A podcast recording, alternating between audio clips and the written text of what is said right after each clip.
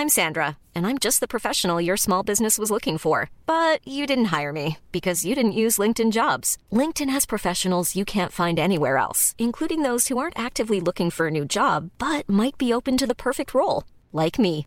In a given month, over 70% of LinkedIn users don't visit other leading job sites. So if you're not looking on LinkedIn, you'll miss out on great candidates like Sandra. Start hiring professionals like a professional. Post your free job on linkedin.com/people today. Ahora inicia A la Una con Salvador García Soto. A la una. Donde la información fluye, el análisis se explica y la radio te acompaña. A la una con Salvador García Soto. A la una. Comenzamos. Entonces vamos a hacer este puente aéreo, se va de nuevo mañana, se van los dos aviones, ya con ese propósito. Relaciones Exteriores ya está haciendo los trámites. ¿Por qué habríamos de cambiar la estrategia de seguridad si hoy nos está dando resultados? Señora secretaria, qué alejada está usted de la realidad.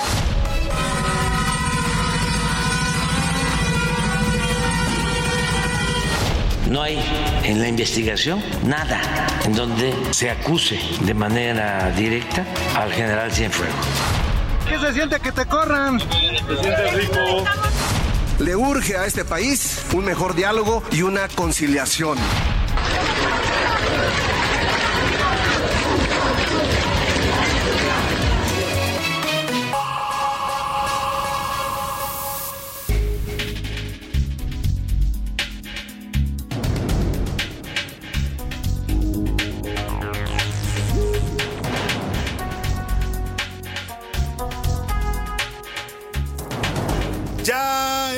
Es la una de la tarde en punto en el centro de la República y los saludamos con mucho gusto. Estamos iniciando a esta hora del mediodía a la una, este espacio informativo que hacemos para usted como todos los días. Aquí estamos listos cuando el reloj está marcando la una de la tarde, ya con dos minutos, listos, preparados y la verdad de muy buen ánimo, con muy buena actitud para llevarle la mejor información, el mejor análisis, la crítica, las entrevistas, las historias, todo lo que día a día nos esforzamos por preparar con un equipo de profesionales de la información, de la producción radiofónica, para llevarle siempre el panorama informativo más completo. Lo más importante, solo lo más importante, de lo que haya ocurrido en la ciudad, en el país y en el mundo. Se lo estará reportando en este jueves 12 de octubre. En las siguientes dos horas eh, vamos a estarle actualizando toda la información que vaya sucediendo, que sea relevante para su día a día. En este jueves 12 de octubre, que es además conmemoración histórica, el Día del Descubrimiento de América, lo llaman muchos, eh, otros lo consideran el Día de la Resistencia de los Pueblos Indígenas de América Latina.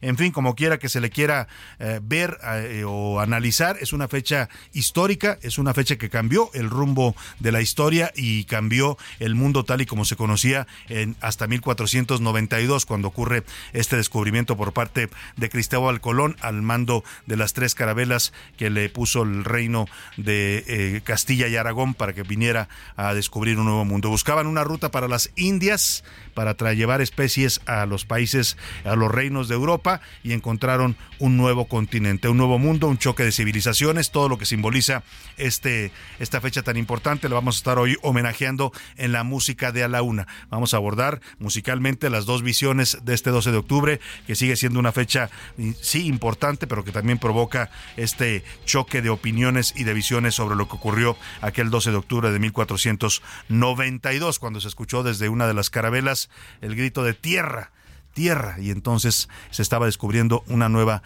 mundo, una nueva civilización que después lamentablemente serían civilizaciones que fueron diezmadas, arrasadas, esclavizadas, explotadas por los invasores españoles, portugueses y europeos que vinieron a este continente pues a traer y a imponer su cultura, su religión, su cosmovisión del mundo y también nos trajeron pues muchos vicios también que heredamos de estas civilizaciones occidentales. Vamos a estar sin duda hablando musicalmente de del 12 de octubre eh, y, también pues eh, rememorando la importancia de esta fecha. Tenemos temas importantes para compartirle, deseo que su jueves vaya marchando bien, ya casi es viernes, así es que empiece usted a relajarse un poco, a bajar la tensión, si hay problemas, obligaciones, eh, tareas que no ha podido resolver en lo que va de la semana, tranquilo, tranquilo que le queda todavía lo que resta de este jueves y lo que viene del viernes y luego el fin de semana para pues pensar con calma, aclarar los pensamientos y resolver ese problemita, ese obstáculo que se le ha atravesado en su camino. Vamos a tener información importante, le decía, 23 grados centígrados hoy en este jueves, hace sol, lo cual se agradece porque hemos tenido días muy nublados y algo fríos en la Ciudad de México, hace solecito y eso nos pone de muy buen ánimo. Espero que usted también, donde quiera que me esté escuchando, le mando un abrazo afectuoso. Esto es a la una. Yo soy Salvador García Soto y le doy la bienvenida a este espacio informativo. Comenzamos directo con el resumen de noticias. A la una, con Salvador García Soto. Nuevo plan. El gobierno de México anunció un puente internacional para rescatar a los poco más de mil connacionales que se encuentran varados en Israel. Mientras tanto, ya están en México 287 mexicanos que fueron ya trasladados desde el Medio Oriente para salvarlos y sacarlos de esta zona de conflicto. Los dos aviones de la Fuerza Aérea Mexicana aterrizaron ayer miércoles por la noche en el Aeropuerto Internacional Felipe Ángeles. Y sigue la tragedia. Son seis días ya del ataque de Israel a Hamas y en este momento suman más de 2.700 personas muertas por esta conflagración. Este día Israel atacó el aeropuerto de Siria. Siguen los bombardeos también en la franja de Gaza y siguen también las amenazas de Hamas de matar a rehenes que tienen su poder. Más de 150 se calcula, dos de ellos mexicanos. Bajo fuego, localidades de Apatzingán en Michoacán reportaron ataques con drones explosivos durante la madrugada. Es la otra guerra, la guerra silenciosa del narcotráfico en México que tiene asediados a los mexicanos. Ya vamos para casi 17 años de violencia eh, sin, sin control y sin detener por ninguna autoridad, totalmente desbordada. Y en defensa, el presidente López Obrador salió a defender el reconocimiento que le entregó su gobierno al general Salvador Cienfuegos, exsecretario de la Defensa en el sexenio de Enrique Peña Nieto, quien fuera acusado por Estados Unidos por presuntos nexos con el narco. Lo reconocieron en el día, el aniversario del bicentenario del colegio, del heroico colegio militar, del cual él fue director. Le voy a tener toda la información y también la polémica que está rodeando a este reconocimiento del presidente al general Cienfuegos y definidos. La Universidad Nacional Autónoma de México ya tiene una lista de los 10 finalistas que aspiran a la rectoría de esa casa de estudios. Se trata de 7 hombres y 3 mujeres. De estos 10, de esta decena saldrá el nuevo rector o rectora de la máxima Universidad Nacional. En los deportes, cumpleañero. Este 12 de octubre, las Águilas del la América festejan 107 años de su fundación y lo hacen como líderes del torneo. Además, que viva el rock and roll. La selección mexicana de fútbol no podrá usar con fines comerciales el apodo del Tri porque Alex Dora les ganó una demanda que había puesto para que la Federación Mexicana de Fútbol nos denomine así a la selección porque el Tri dice su marca registrada de su histórica y legendaria banda de rock. Le voy a tener toda la información con Oscar Mota. También, también tendremos lo mejor del entretenimiento con Anaya Arriaga que nos trae información importante de lo que está pasando en el mundo del espectáculo y también vamos a hablar con ella de este espectáculo de La Llorona que ya le regalamos pases dobles para que se vaya a verlo el próximo viernes 20 de octubre en los canales de Cuemanco, ahí en Xochimilco. Vamos a, platicar, Anaya Rega conversó con una de las actrices de esta obra, de este espectáculo multidisciplinario que se denomina La leyenda de la Llorona. Tenemos un programa variado con mucha información, temas distintos, diferentes para estarle comentando, para estar eh, informándole y por supuesto para que usted opine, comente y debata con nosotros los temas de la agenda pública. Más adelante le hago las preguntas para que usted participe de este espacio. Por lo pronto, vámonos a la información, esa que tiene que conocer usted sí o sí el día de hoy. Estas son las de cajón en A la Una. Una de la tarde con ocho minutos y vamos a la información. Regresaron ya los primeros mexicanos de Israel. El presidente López Obrador anunció que para rescatar en el menor tiempo posible a estos mexicanos que siguen varados en Israel, ya trajeron a 276, faltan pues casi 730, porque el cálculo oficial habla de más de que cerca de mil mexicanos que están en este momento o estaban en este momento viviendo y radicando en Israel. Pues dice el presidente que para acelerar el regreso, el gobierno va a implementar un puente aéreo que permita repatriar a estos mexicanos. Y vamos a hacer un puente aéreo. O sea, es decir, vamos a sacar lo más pronto posible, se van a quedar los aviones allá, en Europa, estar sacando a un país cercano, seguro, eh, y ya que los tengamos a todos en este país, en uno o en dos países, ya, ya los traemos. De nuevo mañana se van los dos aviones, ya con ese propósito. Relaciones Exteriores ya está haciendo los trámites bueno, pues lo que anuncia el presidente está muy bien y la verdad es que pues tienen que hacerlo así porque la capacidad de los aviones del ejército, el estado de los aviones, porque son algunos aviones antiguos ya, pues no daba para traer rápidamente a estos conacionales. Se está hablando de casi iban a tardar pues más de una semana, 10 días para poder traerlos y la mayoría de ellos están ya desesperados, angustiados. Muchos de ellos están en zona en zona de peligro, en zona de que puede ser atacada en cualquier momento por los misiles de Hamas. Así es que pues lo que anuncia el presidente es un puente aéreo, no explica todavía cómo se va a implementar, pero quisiéramos entender que además de los aviones oficiales que están siendo utilizados, en este caso de las fuerzas de la Fuerza Aérea Mexicana, pues van a utilizar también o van a pedir el apoyo de aerolíneas privadas para acelerar el regreso de estos mexicanos a territorio nacional. Mientras tanto, ya llegaron los primeros 287 compatriotas que fueron rescatados de Israel. El primer avión de la Fuerza Aérea aterrizó ayer a las 7 de la noche en la base militar de Santa Lucía. Tres horas después tocó tierra la segunda aeronave. Destacó que en la primera eh, mexicana, la primera mexicana que bajó del avión, besó el suelo, literalmente, como lo hace, ¿se acuerda usted? Lo hacía el Papa Juan Pablo II, que bajaba de su avión las ocasiones en que vino a México, que fueron dos o tres, eh, pues siempre se bajaba y besaba el suelo. Así lo hizo esta mexicana, pues agradeciendo el poder estar fuera de peligro y estar en su país. Muchos de ellos dieron testimonio sobre la situación en este momento de Israel después de la ataque de Hamas y el horror de la violencia que se está viviendo en esta franja del planeta. Luis Pérez, reportero de El Heraldo Media Group, nos da los detalles del arribo de este primer contingente de mexicanos rescatados de Israel. A las 19.5 horas aterrizó el primer avión de la Fuerza Aérea con matrícula FAM 3528 con 143 personas a bordo. De ellas 30 eran niños, 3 mujeres embarazadas y las 7 integrantes del equipo nacional de gimnasia rítmica, procedentes de los estados de Guerrero, Michoacán, Nayarit, Chiapas y la Ciudad de México. Al descender se juntaron a un lado de la aeronave, mostraron las banderas de México y entonaron la canción Cielito Lindo. Aquí los esperaban familiares.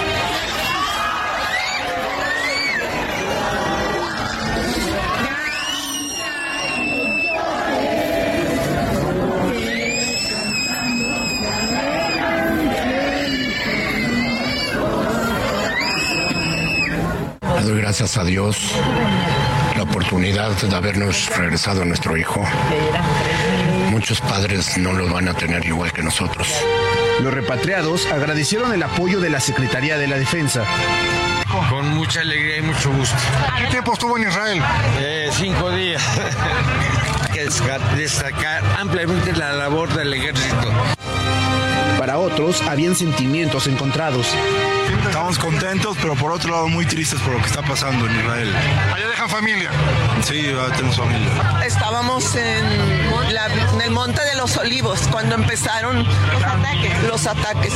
Fueron muchas sensaciones, fueron muchas sensaciones y últimamente pues un estrés muy grande, ¿va? Fue algo impresionante el escuchar los estallidos y todo, pero gracias a Dios ya estamos aquí.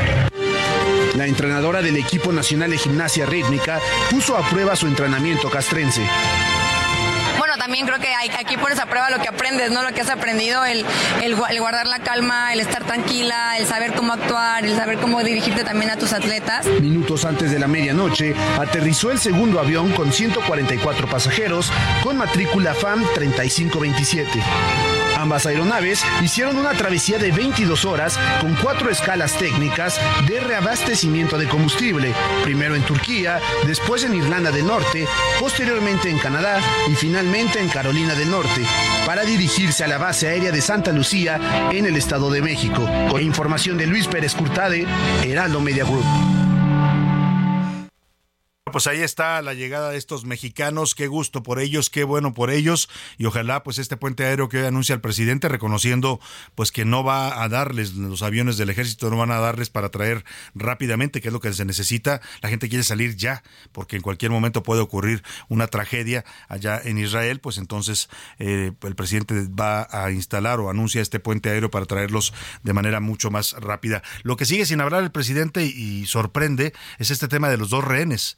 Yo quiero pensar que lo están manejando con cierto sigilo, con cierta reserva por lo delicado del asunto, pero ayer aquí al aire usted escuchó a um, este eh, vocero de la familia de Orión Hernández, eh, Gabriel eh, Gabriel Fuentes se llama Gabriel, sí, el vocero que con el que platicamos el día de ayer, que decía pues que ni el gobierno ni ni, ni el presidente han les han dicho nada, no los han contactado, se quejaba incluso de que ellos están tratando de hablar a la Cancillería para preguntar cómo los van a apoyar para buscar el rescate de estos dos mexicanos rehenes, un hombre y una mujer que están en poder de Hamas en este momento y que ni siquiera les contestaban en la Cancillería mexicana. Espero que esto lo atienda el gobierno, porque es un tema también de la mayor relevancia. Imagínese usted que Hamas cumpla su amenaza de matar rehenes y que les toque a estos mexicanos, bueno, eso va a ser una verdadera tragedia dolorosa para su familia y lo tendría que serlo también para todo el país. Esperemos que se aplique también el gobierno, no solo a traer a los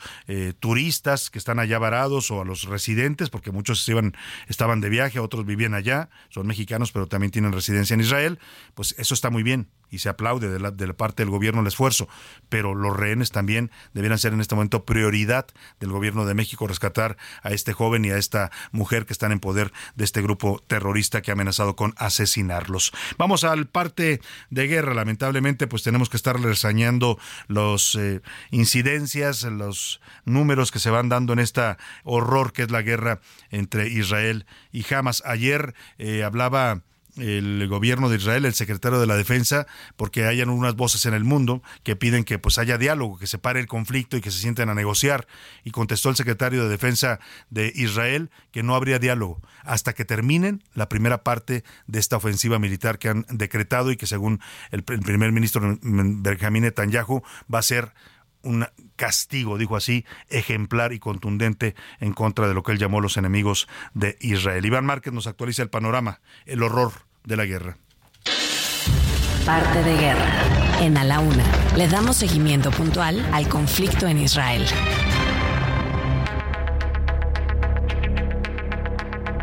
Sexto día de guerra.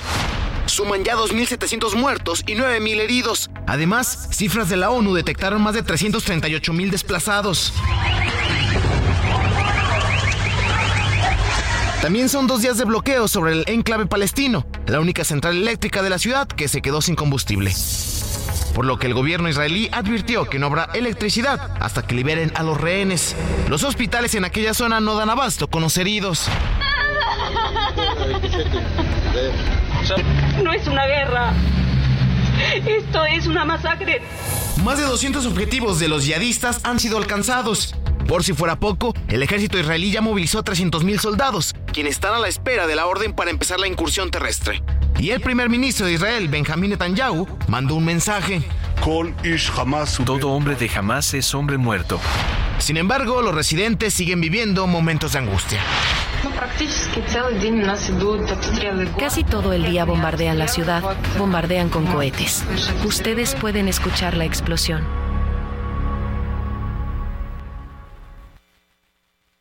Bueno, pues ahí está, esta, duele escuchar estos, estas cifras, este, porque estamos hablando pues de pérdida de vidas humanas, de muerte de civiles, de muerte de niños, en fin, todo lo que significa el horror de la guerra. Y a pesar de que ya le anunciaba la repatriación del primer grupo de conacionales que llegaron ayer procedentes de Israel en los vuelos de la Fuerza Aérea, pues todavía quedan muchos mexicanos que buscan desesperadamente salir de la zona. Yo le hacía una cuenta, por lo menos hay más de 720, 730, según la cifra que ha dado el gobierno. Uno de estos casos es el de Anat Woloski. Ella es una mexicana que vive en Israel, desde hace cuatro años vive en la zona de Haifa, al norte de Israel actualmente está embarazada y no ha recibido respuesta del gobierno a su petición de ser parte de estos grupos que están trayendo en los aviones de la Fuerza Aérea, por lo que ella consiguió un vuelo comercial vía Madrid. Eh, eh, espera poder salir la próxima semana y esperemos también pues que antes la pueda sacar el gobierno de México. Saludo en la línea telefónica hasta allá, hasta Haifa, al norte de Israel, a Anat Woloski. Anat, ¿cómo estás? Muy buenas tardes. Hola, buenas tardes. Pues estamos dentro de lo que cabe. Pues sí, estás y lo bueno es escucharte, eh, eh, eh, Anat, más allá pues del horror que están viviendo y de la tensión y de la angustia que me imagino están pasando. Dices tú que no has podido tener contacto con el gobierno, no has recibido respuesta a tu solicitud de ser parte de estos mexicanos que están siendo repatriados. Pues mira, eh, la primera campaña que hicieron, llenamos formularios como para registrarnos eh, con todos los datos y que puedan hacer el primer traslado. Hicieron dos vuelos, pero cada vuelo llevaba 120 personas aproximadamente. Y, entiendo que estábamos, éramos alrededor de 800 personas las que nos registramos y ninguna recibimos como algún correo como de actualización y en esa seguimos. Entonces, entiendo que hoy están abriendo eh, más, vuelos, al parecer. Habló el presidente de un puente, un puente aéreo que quiero pensar que van a usar también aviones privados. Desconozco, la verdad, no, como, como ayer entré en una crisis de ansiedad muy grande, decidí buscar vuelos comerciales. Mi única angustia es pues que por alguna razón lo lleguen a cancelar, pero, pero bueno, por lo menos ya aseguré mi lugar, porque la verdad es que tienes esa opción. Ana, ¿cómo, cómo, eh, ya me decías tú, pues están sobreviviendo a esta situación con estas crisis de ansiedad? Eh, en este momento, eh, ¿cómo están viviendo esto tú, sobre todo con tu embarazo? Mira, eh, gracias a Dios, la verdad es que donde yo vivo es en el norte y las cosas han estado bastante tranquilas hasta ayer que se soltó una alarma em, que fue como por un, error en, algo que detectaron. Y eso fue lo que también me detonó más como crisis. Yo puntualmente con el embarazo, desde que comenzó la guerra, eh, la he pasado muy, muy mal, más porque me da mucho miedo eh, lo que le pueda generar a mi bebé esta inestabilidad emocional. Y también tengo un, un, bebé de dos años, entonces como que el, el sentir que pues que no lo puedo proteger o, que depende de, muy pocos segundos eh, la reacción y mi reacción no es, no es como que sea la mejor y menos ahora con el embarazo me, me, ponía muy nerviosa entonces tenía crisis de que me soltaba a llorar a la mitad o sea al grado que mi hijo me preguntaba que si estaba bien y yo no podía como contener la angustia porque también eh, pues la situación está muy fea. Todos Israel es un país muy chico y tenemos amigos que están al frente de guerra, tenemos, o sea, todos tenemos ya a un conocido que falleció, o a un conocido, o sea, o amigo de conocidos que está secuestrado, o amigo de conocidos literal que, que su estado está como desaparecido. Entonces, se siente todo demasiado cercano, las fotos y los videos que transmiten generan muchísimo pues terror y, esta situación que se está viviendo nunca había pasado eh, en la historia de Israel, o sea, el que un grupo terrorista lograra traspasar la barrera, o sea, libremente meterse miles de, terroristas y que masacraran a todas las personas que estaban en su paso sin importarles la edad. O sea, el, yo empatizar ahí, por ejemplo, que mataron a 40 bebés en un kibutz que es como una aldea. Eh, eh, social, tipo, no lo puedo imaginar y eso me generaba mucha angustia porque el pensar que estaban sueltos estas personas que no les interesa ningún eh, derecho humano, pues claramente angustia mucho y escuchar a mi gente que está en, en, el centro o en el sur con, con la misma situación emocional que todos estamos literal como muy nerviosos, pues claramente no me ayuda y es por eso que también eh, hablando con mi esposo que él es médico, tomamos la decisión de que yo me voy a ir y él se va a quedar a, a cubrir y a apoyar acá porque claramente se necesita y la mayoría de su equipo de trabajo está en frente de guerra. Ana, verdad no, está fácil. ¿Tu familia está acá en México? ¿En, qué ciudad está y has estado en contacto con ellos? Sí, toda mi familia, mis papás, mis hermanos y mis suegros, todo, toda nuestra familia directa viven en la Ciudad de México. Y por suerte tipo tenemos los medios de comunicación de WhatsApp y así que hablamos lo más posible, pero claramente ellos pues están muy angustiados y, y al hablar con ellos y ver que estamos, o sea que yo también me quebraba y, y con crisis así, saber que estoy embarazada y demás, pues claramente los, los tenía, los tiene muy, nerviosos. También. Pues Anat, vamos a estar en contacto contigo, cualquier em, cosa que tú quieras eh, decir al aire o, o denunciar, estaremos atentos y yo espero que este anuncio que hace hoy el presidente en su conferencia matutina dice que pues, se va a establecer un puente aéreo. Quiero pensar que van a meter más aviones, además de estos aviones del ejército que ya están trayendo a mexicanos y espero que pronto, pronto puedas estar acá por cualquiera de las dos vías, ya sea tu vuelo privado o que te traigan el gobierno de México y puedas estar tranquila con tu hijo pequeño y tu eh, la que viene también o el que viene en camino. Te mandamos un abrazo solidario y estamos Muchas gracias. Muchas gracias, Anat. Muchas gracias, gracias por el espacio. Por compartir este testimonio. Muchas gracias, hasta luego. Pues así los escucha usted a los mexicanos angustiados, están viviendo la tensión, quieren regresar. Esperemos que esto que anuncia el presidente hoy haga realidad pronto el regreso de todos ellos que están en este momento pidiendo venir a México. Comenzamos el homenaje al 12 de octubre con esta canción que se llama Colón del grupo Mecano de 1988.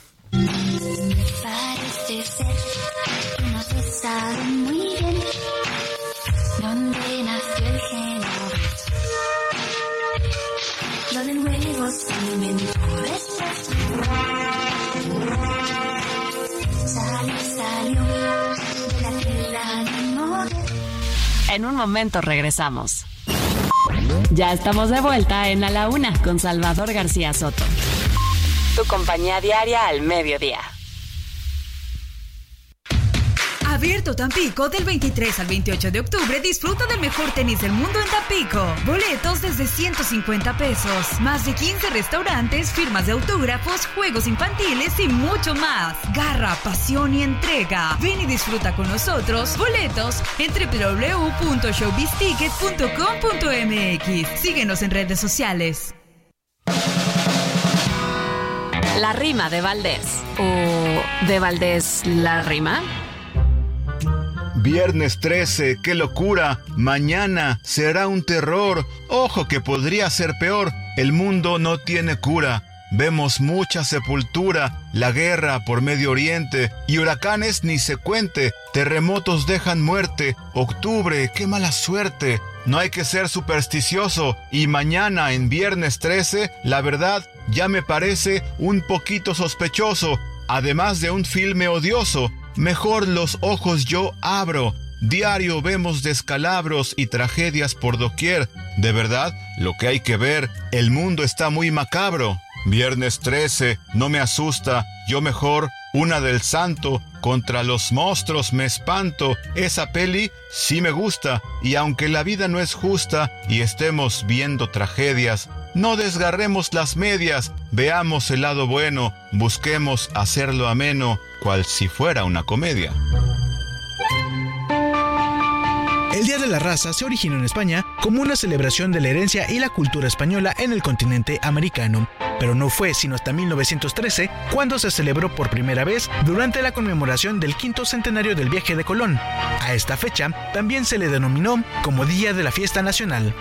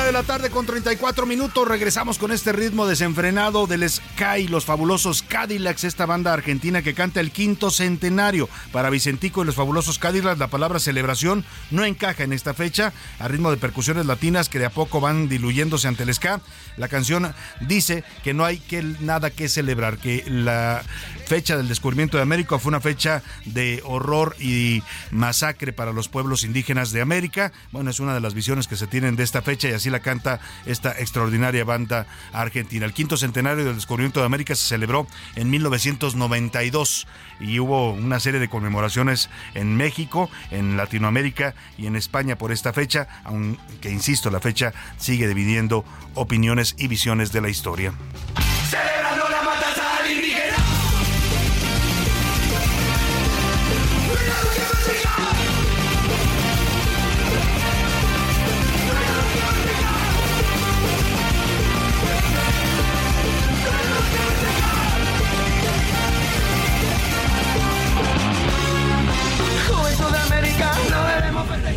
A la una. Con Salvador García Soto. Una de la tarde, 35 minutos. Vamos a seguir con la información. Ayer le informé que en Perote, Veracruz, en la conmemoración del Bicentenario, 200 años de la creación del heroico Colegio Militar de México, una, una institución donde se forman a los eh, futuros soldados eh, de este país. Bueno, por cierto, eh, este, esta, este evento me da pie para recordar esta película que está en la cartelera, que vale la pena que usted vea, este formato de ficción, pero que está basado en testimonios reales de los métodos que se utilizan en este heroico colegio militar para formar a los eh, militares mexicanos. Una eh, película dirigida eh, por un joven director mexicano. Aquí conversamos la semana pasada con él. pues la verdad es que vale mucho la pena verla, porque sí ha desatado mucho debate. No le gustó, por supuesto, al ejército ni a las Fuerzas Armadas, porque se exhiben situaciones que son violatorias de derechos humanos, pero es parte de la formación militar que pues registra y documenta muy bien David Sonana, este director eh, joven de cine mexicano que le auguro un gran futuro porque ha logrado una película pues que abordó un tema tabú eh, para, para México, ¿no? Cómo se forman a los soldados mexicanos. Pero bueno, viene a colación recordarle y pedirle, si usted quiere verla, está en las carteleras en este momento en los cines del país. Pero en estos 200 años del heroico colegio militar, el presidente López Obrador acudió a condecorar a varios exsecretarios de la defensa. Entre ellos estuvo el, general Enrique Cervantes, quien fuera el secretario de la defensa en el gobierno de Cedillo, de Ernesto Cedillo. También Salvador Cienfuegos, secretario de la defensa con Enrique Peña Nieto en el sexenio pasado. Y les dio un reconocimiento. El hecho mereció muchas reacciones eh, críticas, polémica, debate en la prensa y en las redes sociales sobre Cienfuegos eh, por el por, por, el, por ser el personaje que es el general, eh, tengo el gusto de conocerlo, eh, eh, fue en su momento pues señalado de algunos abusos el ejército en la época que fue el secretario de defensa en el combate al narcotráfico, el caso de Tlatlaya allá en el Estado de México sobre el asesinato o la, ejecución extrajudicial de una banda de secuestradores, de, un, grupo del narcotráfico también, en fin, hubo muchos señalamientos y lo más polémico es esta detención que sufrió el pasado 15 de octubre de 2020 en Los Ángeles, California, cuando él llegaba a un viaje familiar, iba a llevar a sus nietos a Disneylandia, según lo relató después, y en ese momento la DEA, la Agencia Antidrogas de Estados Unidos, lo detuvo, acusado por vínculos con el narcotráfico en México. No le lograron probar mucho y también esto desató toda una reacción, una fuerte reacción. Hay quienes hablan incluso de una especie de rebelión en las cúpulas del ejército mexicano, en la que le dijeron al presidente pues que tenía que traerlo que el señor Cienfuegos en todo caso le tenía que juzgar en México, que era un exsecretario de la Defensa y que no iban a permitir una, una, ofensa tan grande para las Fuerzas Armadas mexicanas como fue su detención sin previo aviso, sin haber solicitado una extradición, sin haber hecho pública una acusación en su contra, porque no se conocía que hubiera ninguna denuncia de la DEA en su contra. El caso es que pues el presidente tuvo que doblar las manos ante el ejército en esa ocasión. ¿eh? El presidente en un principio había menospreciado cuando ocurre esta detención el 15 de octubre él sale y dice en su conferencia pues que pues es una detención de Estados Unidos que ellos lo van a juzgar allá y que ellos tendrán sus razones pero después cuando vienen los militares los las cúpulas militares a decirle presidente necesitamos al general Cienfuegos de regreso Hay una versión que yo he manejado en la columna de Serpientes Escaleras, que me la dieron fuentes militares, pues eh, que dice que incluso la Marina y el Ejército le dijeron al presidente, si usted no lo trae, para que en todo caso se le enjuicie aquí en México, si es que hay alguna acusación en su contra, entonces nosotros retiramos a todo el personal militar de su estrategia de seguridad. Así de fuerte fue la amenaza. ¿eh? O sea, imagínese usted que hubieran retirado todos los soldados de la Guardia Nacional, pues se hubiera quedado prácticamente vacía. El 80%, casi 90% de la Guardia Nacional son militares. Eh, pues le dijeron al presidente, nosotros nos dedicamos a lo que nos manda la Constitución y ahí usted se la arregla con la seguridad en el país. Y eso hizo que el presidente reaccionara de inmediato y empezara, mandó a Marcelo Ebrard a gestionar, le estoy haciendo todo el recuento porque es el contexto de esta noticia que hoy le voy a dar, eh, pues él manda a Marcelo Ebrard a gestionar directamente con la Casa Blanca la entrega del señor Cienfuegos, les dice que es un asunto de seguridad nacional, así lo denomina públicamente el presidente para México, y bueno, Estados Unidos cede, lo entregan a cambio de la condición de que se, efectivamente el juicio continúe en México, cosa que nunca ocurre. No sabemos que haya sido enjuiciado aquí ni que haya ninguna averiguación abierta en su contra en la Fiscalía General de la República. El general Cienfuegos ha retomado su vida, me ha tocado verlo en algún evento por ahí, en alguna comida, y bueno, pues ayer lo reconoce y lo condecora el presidente. Por eso toda esta polémica, el presidente hoy defendió el premio que le entregó a Cienfuegos. El premio además se justifica porque el general Cienfuegos es el único secretario de la Defensa de México que fue director del heroico Colegio Militar. Eh, en ese sentido también le entregaron el reconocimiento y el presidente hoy defiende esta decisión de darle este reconocimiento ante las críticas y, polémica que se desató en las redes sociales. Así lo dijo. No hay en la investigación nada en donde se acuse de manera directa al general Cienfuegos de, Ayotzinapa. ¿eh? O para que también quede claro. La inconformidad del en el fondo es porque intervenimos ante una actuación que consideramos violatoria de nuestra soberanía por parte de la DEA y se demostró que le fabricaron delitos al secretario de la Defensa del gobierno anterior. Ahí está, el presidente defiende esta decisión de su gobierno de otorgarle este reconocimiento al exsecretario de la Defensa Salvador Cienfuegos y dice que no está señalado en ningún sentido en el caso Ayotzinapa, a pesar de que Cienfuegos fue precisamente el secretario que le tocó lidiar con esta eh, investigación cuando surge el caso Ayotzinapa ya en 2014, 26 de septiembre. Eh, él se opone se opone a la petición de los eh, padres de los 43 y del GIEI, la recomendación que hace el GIEI, para que se permita a los familiares entrar a las instalaciones del 27 Batallón de Infantería en Iguala Guerrero. Los familiares querían entrar porque ellos sostienen que ahí llevaron algunos de los jóvenes eh, normalistas, que ahí desaparecieron algunos y querían buscar evidencias. El general siempre dijo no.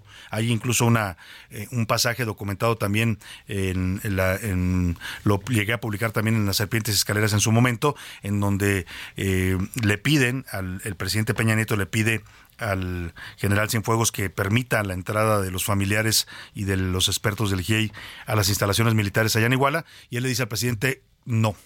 Y eh, dice, si, el, si ellos entran, si usted les abre el acceso, yo renuncio de en ese momento al cargo porque él decía que eso era una ofensa y una eh, pues eh, una invasión al, al, a, los, a los militares pues a su dignidad. Así lo manejaba y se opuso siempre a ese tema.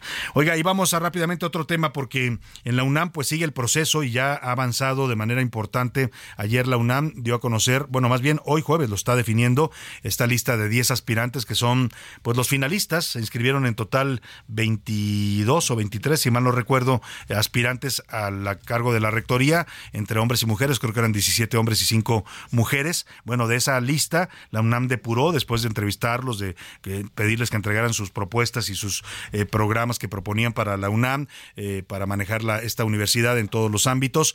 Y en la depuración, la Junta de Gobierno de la UNAM, que integran 15 pues, eh, personalidades de esta universidad, determinó que 10 de ellos cumplían con el perfil idóneo para poder aspirar a este cargo. La Casa de Estudios dijo que de conformidad a los términos de la convocatoria que fue emitida para elegir un nuevo rector o rectora para el periodo 2023-2027 y que ya concluida la etapa de auscultación presencial, esta Junta de Gobierno pues determinó que estos 10 sí tienen el perfil. ¿De quiénes se trata? Antonio Anistro nos da los detalles. Son 10 personalidades, 7 hombres y 3 mujeres. La doctora Laura Susana Acosta Torres, directora de la Escuela Nacional de Estudios Superiores Unidad León. El doctor Sergio Alcocer Martínez, ingeniero civil, investigador y docente. El doctor Luis Álvarez y Casa, actual secretario administrativo de la UNAM y exdirector del Instituto de Ingeniería. Otro de los aspirantes a ocupar el puesto de Enrique Graue es el doctor Raúl Contreras Bustamante, director de la Facultad de Derecho. También la doctora Patricia Dolores Dávila. En 2021 fue nombrada secretaria de Desarrollo Institucional, es investigadora de tiempo completo en la Facultad de Estudios Superiores de Iztacala. La Junta de Gobierno también decidió entrevistar para el puesto al doctor Germán Fajardo, director de la Facultad de Medicina y presidente de la Academia Nacional de Medicina de México, al doctor William Lee, físico e investigador egresado de la Facultad de Ciencias, también al secretario general de la UNAM, el doctor Leonardo Lomelí Vanegas, docente de la máxima casa de estudios desde 1994 al doctor Imanol Ordorica, director de evaluación institucional. Ordorica fue uno de los primeros en levantar la mano para la rectoría. Por último, se encuentra la doctora Guadalupe Valencia García, investigadora y titular de la Coordinación de Humanidades. La Junta de Gobierno revisó la trayectoria, logros profesionales y la experiencia académico-administrativa de las y los aspirantes. Asimismo, analizó los planes de trabajo, las opiniones vertidas, el reconocimiento de la comunidad expresada en forma presencial escrita. Será en noviembre cuando se conozca el nuevo o nueva rectora. Antonio Anistro, Heraldo.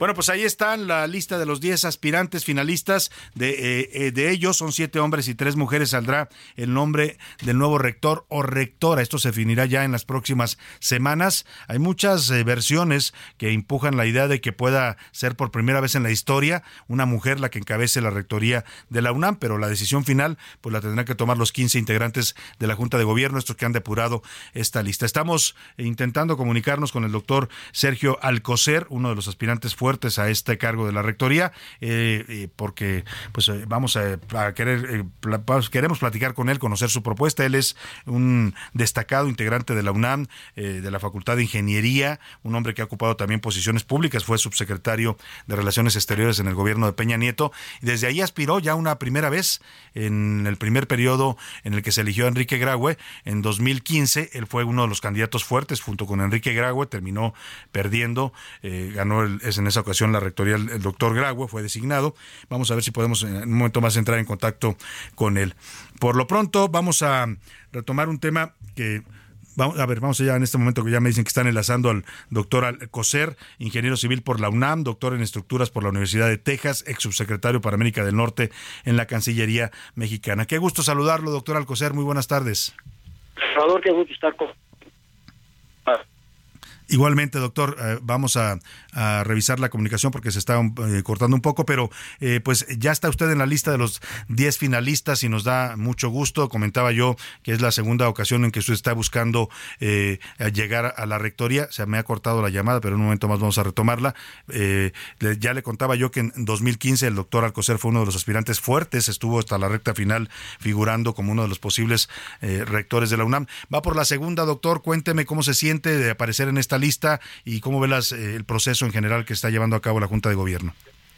Salvador, muy buenas tardes, muchas gracias por la oportunidad de estar contigo y tu auditorio. Pues estoy muy contento, muy agradecido, muy reconocido por la con la Junta de Gobierno por darme esta oportunidad. Mira, pues es un proceso que se ha venido desarrollando de acuerdo con los tiempos y los eh, los modos que estableció la, Junta de Gobierno, con las reglas que ha establecido.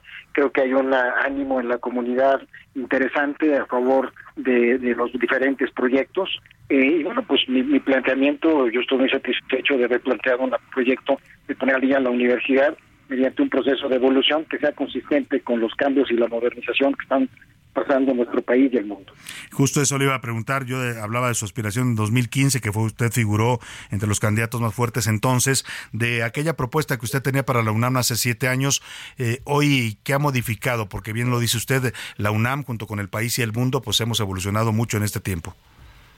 Mira, en lo personal creo que he acumulado más experiencia, más preparación, trabajando intensamente desde mi cubículo como investigador aquí en el Instituto de Ingeniería de la Universidad y sobre todo eh, reconociendo la importancia que para la universidad y para el país tiene una mejor formación, el dar mayor oportunidades a las vidas de nuestras alumnas y nuestros alumnos, hacerlo con equidad, con mayor inclusión y por supuesto un rasgo que caracteriza a nuestra universidad con el compromiso social que tiene nuestra nuestra alma mater. Doctor, eh, el tema de la de la autonomía está mucho en la agenda en este proceso en, en, particular, pues por todo el contexto político, por la presencia de un presidente que ha cuestionado a la UNAM, que la ha descalificado porque dice que se ha derechizado, en fin, ¿cómo ve, concibe usted en su propuesta este tema de la defensa de la autonomía universitaria? Sí, la autonomía universitaria es innegociable, es esencia de nuestra universidad y se expresa en materia de la libertad de cátedra, de investigación, de creación y de pensamiento universal. Y eso sin duda tendrá que ser defendido por cualquiera de las personas que sea designada como rector. Obviamente yo lo haré. Y claro, esto implica que la universidad siga cumpliendo con sus funciones de formar a los eh, expertos, a los profesionistas, de hacer la investigación de punta, tanto en investigación básica, aplicada y, y, tecnológica, así como extender los beneficios de la cultura. Cuando habla usted de modernizar a la UNAM y la eh, educación que imparte para los jóvenes mexicanos, ¿en qué estamos pensando, doctor? ¿Hay que modernizar los métodos de educación, los programas de estudio, la oferta académica? Estamos pensando efectivamente en, en, revisar los planes de estudio, la manera en cómo construimos los planes de estudio, uh -huh. eh, cómo damos eh, la, la, docencia, qué temas estamos incluyendo en ello. Sobre todo, eh, por un lado, lograr una formación de vanguardia en términos de los conocimientos disciplinarios, así como formar a nuestras alumnas y alumnos con una formación integral que les permita ser eh, pues más competitivos, más innovadores en un mundo laboral que es cada vez más exigente con distintas competencias, no solamente disciplinarias, sino habilidades blandas, como es trabajo en equipo, dominio de un segundo idioma, por mencionar un par de ellos. Claro. Doctor, usted es eh, un destacado investigador de la Facultad de Ingeniería. Eh, no recuerdo si ha dirigido esta facultad también, pero es un destacado miembro de esta, de esta, de esta especialidad eh, y su experiencia también en el servicio público. Yo le quiero preguntar, la UNAM lleva pues ya casi más de 20 años dirigida desde la Rectoría por médicos. ¿Un ingeniero podría aportar algo nuevo para esta universidad? Mira, efectivamente soy académico del Instituto de Ingeniería, en donde estoy director de, de instituto. Eh, y bueno, los, los ingenieros tenemos la posibilidad de construir instituciones, de llevarlas mediante una planeación rigurosa a un estadio en un futuro que podamos plantear, sobre todo resolviendo los problemas actuales, uh -huh. pero siempre teniendo una visión futura como nos caracterizan los ingenieros. El tema del género, doctor, porque se, hablaba yo, decía que se, se, hay muchas versiones adentro de que están pensando por primera vez en una mujer. ¿Usted cree que eso va a influir o tendrá que ser el, perfil, el mejor perfil independientemente del género? Siempre hay espacio para hombres y mujeres en la universidad. Tenemos que vivir en un espacio de igualdad de género y pues efectivamente tendrá que ser aquel que reúna el mejor perfil o la que reúna el mejor perfil quien sea designada rector o rectora de nuestra universidad.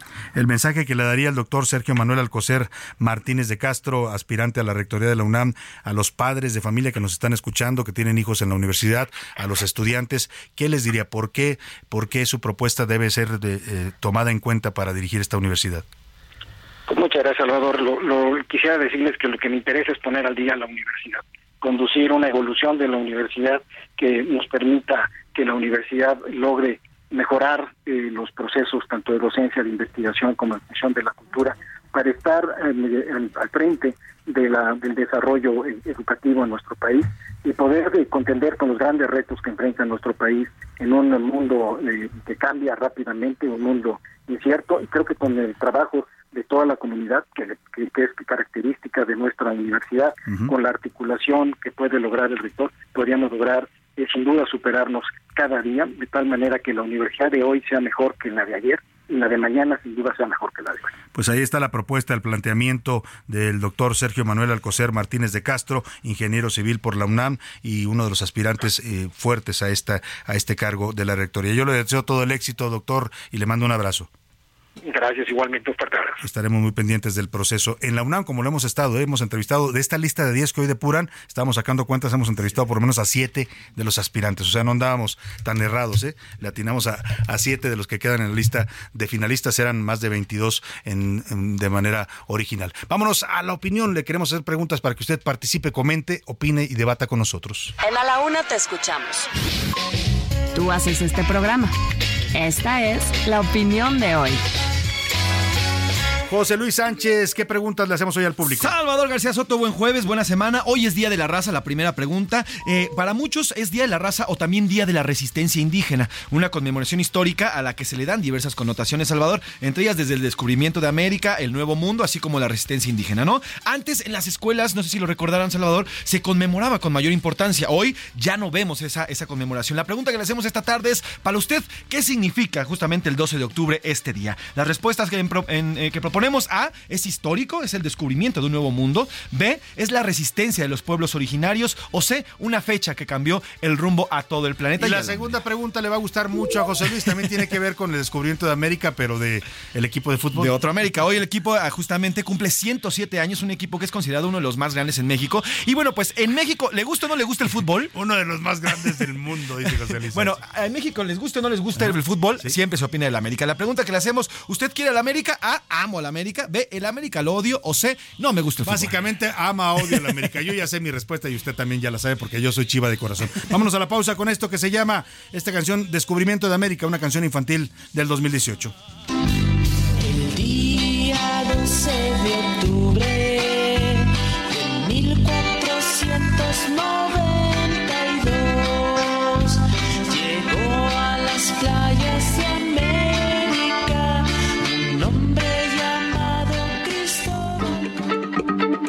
Heraldo Radio, la H se lee, se comparte, se ve y ahora también se escucha.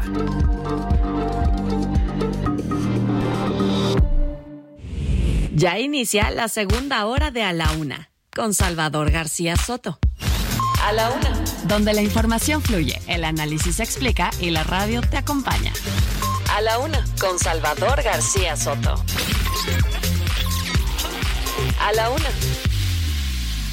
Comenzamos.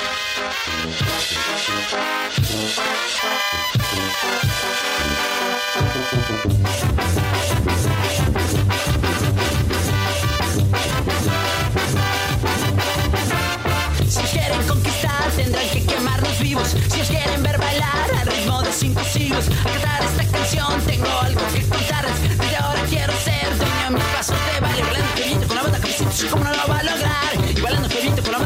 ¿cómo respetar? Yo no me voy a matar por convicciones ajenas. Y si acaso alguien murió, eso confirma la regla de que todas esas tendencias nunca nos llevan a nada. De ahora en adelante, mándalas para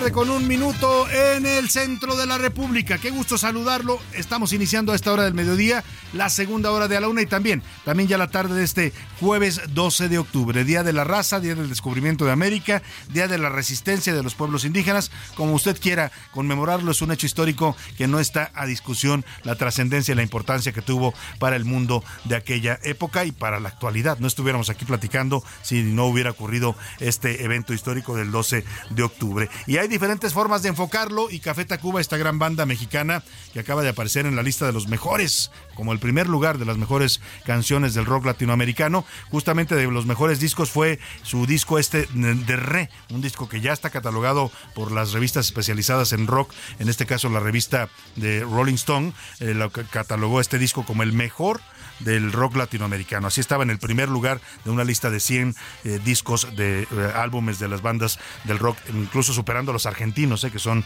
con, considerados por muchos los mejores exponentes del rock latinoamericano. Bueno, pues este disco de Re contenía esta canción que se llama El fin de la infancia. En 1994, Café Tacuba pues hace una defensa de los pueblos originarios de América, los llamados pueblos indígenas, implora dignidad para los indígenas ante el descubrimiento de América. Ya escuchó usted, va muy rápido la letra y muy intensa, pero dice literalmente eso, tendremos que aprender a bailar con nuestros propios pasos de baile, es decir, que aquí surgió una nueva identidad, una nueva raza que es mitad indígena, mitad europea, pero que reivindica también sus raíces originales. Es parte de lo que estamos hoy eh, homenajeando y musicalmente, que es esta fecha del 12 de octubre, el día del descubrimiento de América. Tengo más información información que compartirle todavía en esta segunda hora de la una, pero escuchemos un poco más de este ritmo de tambora, un poco tambora que suena también a ska en la versión de Café Tacuba.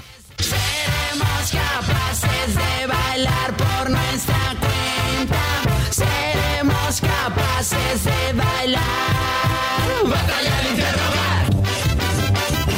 A la una, con Salvador García Soto. Y en esta segunda hora de a la una vamos a hablar del caso Aburto. Un tribunal federal revocó la sentencia de 45 años de prisión para Mario Aburto, por lo cual podría salir libre el próximo año, es decir, 30 años después de que fue detenido. Se van a conmemorar en marzo del 2024 30 años del asesinato de Luis Donaldo Colosio en Lomas Taurinas. Y el único asesino confeso y solitario, porque él confesó haberlo matado, pues va a ser liberado antes de terminar su sentencia por una consideración judicial que ya le voy a explicar. Por cierto, el presidente hoy me aludió en la mañanera con este tema y publiqué yo una columna diciendo que era pues muy, muy, mucha casualidad. En política ya sabe usted que las casualidades no existen. La liberación de Mario Aburto se prevé para marzo de 2024, justo el mes en que empiezan las campañas presidenciales, ¿no? Y Mario Aburto acusó que había sido víctima de tortura. Por ahí Raimundo Rivapalacio sacó una columna diciendo pues que querían someter a proceso al expresidente Carlos Salinas de Gortari. El presidente salió a negarlo, dijo que no, que él era muy respetuoso del licenciado Salinas, así lo llamó. Y bueno, yo retomé el tema diciendo pues que Mario Aburto libre en plenas campañas presidenciales podría ser un elemento que fuera utilizado pues para atacar a los que consideran los jefes de la mafia del poder, así lo ha llamado el presidente a Carlos Salinas. Y hoy sale, más adelante le pongo el audio porque hoy sale a decir que no, que él no está pensando atacar a Salinas, que es una mente retorcida. Ya le mandé un mensajito al presidente en Twitter respondiéndole a esta alusión que hace de nuestro trabajo ahí en la mañanera. Pero le tengo más información también en esta segunda hora en contra precisamente de lo que dijo el presidente, ya no de este tema, sino de los recortes que están haciendo al Poder Judicial, esta extinción de 13 de 15 fideicomisos que se pues arrobó la mayoría de Morena en la Cámara de Diputados. Se van a llevar 15 mil millones de pesos que nadie sabe en qué van a utilizar. Ayer el presidente dijo que no, que no afectan a los trabajadores jubilados y pensionados de la Corte. Hoy el, Poder Judicial y la Suprema Corte le contestan al presidente que sí, que al menos seis de los fideicomisos que eliminaron y se quedaron el dinero la mayoría de Morena y pretende se lo quedar, quedarse el gobierno de López Obrador y tienen que ver con obligaciones patronales como pago de pensiones, fondos para vivienda o cobertura para salud y retiros. Es decir, sí van a afectar a los trabajadores dice el Poder Judicial. Este sábado habrá eclipse parcial de sol. Es el último que vamos a tener en mucho tiempo. Podrá verse en algunos estados de México como Campeche y Yucatán, también en Quintana Roo, allá en la península yucateca. En la Ciudad de México se verá de manera parcial, pero vamos a hablar de este eclipse que mucha gente está esperando. Ya sabe que mucha gente ve en estos fenómenos astronómicos cosas incluso que tienen que ver con asuntos esotéricos. En fin, vamos a estar hablando del eclipse de sol que viene este sábado 15 de octubre. 14, perdóname, 14 de octubre. Mucha más información tenemos para compartirle. Le agradezco que continúe con nosotros informándose y participando de este esfuerzo informativo aquí en A la Una. Gracias a todos los que nos sintonizan en la República Mexicana. Mandamos rápidamente saludos a toda, a toda la gente aquí en la capital de la República, a todos los chilangos que nos escuchan en el tráfico, en las oficinas, en el trabajo, en el trayecto, donde quiera que estén, en casa preparando los sagrados alimentos para la familia. Muchos saludos para todos ustedes, también a la gente de Monterrey, Nuevo León, de Guadalajara, Jalisco, de la comarca lagunera allá en el noreste mexicano a Oaxaca capital, al istmo de Tehuantepec, también ahí en Oaxaca, a Tampico, Tamaulipas, al Heraldo Radio del Altiplano allá en Puebla y Tlaxcala, al Heraldo Radio Acapulco, al Heraldo Radio Tuxtla Gutiérrez, a Chilpancingo Guerrero, a Mérida, Yucatán, justamente donde se va a ver muy bien el eclipse, a Tepic, Nayarit, también a los que nos escuchan en territorio de la Unión Americana. Saludamos rápidamente a McAllen y a Bronzeville, Texas, allá en la frontera con México, a San Antonio y a Huntsville, Texas, a través de las frecuencias de No Media Radio y también a través de No Media Radio llegamos hasta Chicago, Illinois. A la gente de Irving, Chicago, le mandamos un abrazo afectuoso, igual que a la gente que nos escucha en el estado de Iowa, en las ciudades de Cedar Rapids e Independence. Dicho esto, vámonos a seguir con más información para usted. A la una, con Salvador García Soto. Bueno, pues ahí está. Vamos a tener mucho más eh, que compartirle en esta segunda hora de a la una. Y ya le platicaba que el Tribunal Federal Electoral, eh, perdóname, ¿no? un tribunal federal colegiado revocó hoy la sentencia de 45 años de prisión para Mario Aburto, lo cual eh, significa que lo van a dejar en libertad pues para marzo de 2024. Ya le decía justo cuando empiezan las campañas y justo también cuando se cumplen 30 años del asesinato de Luis Donaldo Colosio. Es el asesino confeso, él confesó haber disparado en contra de Colosio, ha manejado distintas versiones a lo largo del tiempo. Hoy dice otra vez que no lo mató, ya primero había dicho que sí, hoy dice que no, que fue un accidente, que no lo quiso matar. En fin, es un joven que terminó siendo diagnosticado también con un problema de mitomanía por los eh, psicólogos eh, expertos que lo, analizaron, los médicos eh, especializados el caso es que el único asesino que había de mm, Luis Donaldo Colosio en esta tesis del asesino solitario que sostuvieron cuatro fiscales, cuatro fiscales habían investigado este caso, lo decide reabrir el gobierno de López Obrador a partir de una recomendación de la Comisión Nacional de Derechos Humanos en la que Mario Aburto alega que fue torturado, aquel famoso episodio en las playas de eh, Tijuana donde lo llevaron después de haber asesinado a Luis Donaldo Colosio. El caso es que lo van a liberar. Aquí le platica Iván Márquez.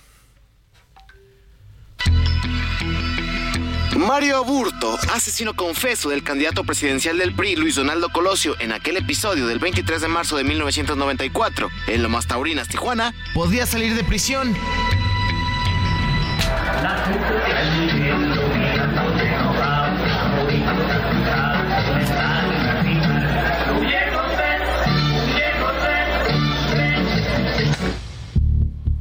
Y es que un tribunal federal dejó sin efecto la sentencia de 45 años de prisión de Mario Aburto, condenado en un caso de alto perfil.